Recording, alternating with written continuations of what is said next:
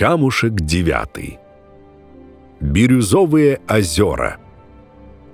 В деревне Урманче, что на берегу Казанки, в 20-е годы прошлого века жил старик по имени Бахтияр.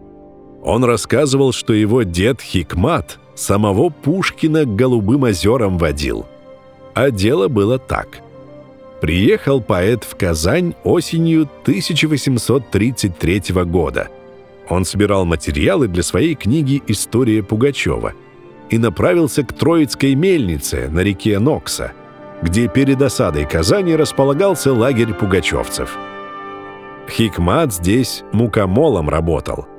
Узнав, зачем прибыл господин из столицы, он вызвался показать ему еще одно интересное местечко.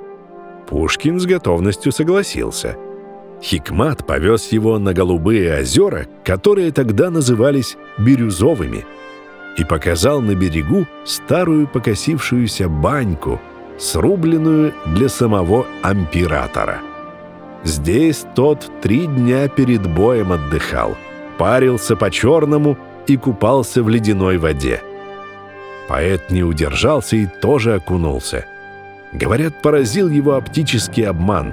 С мостков кажется, будто глубина на середине не больше метра, а на самом деле дна не достать.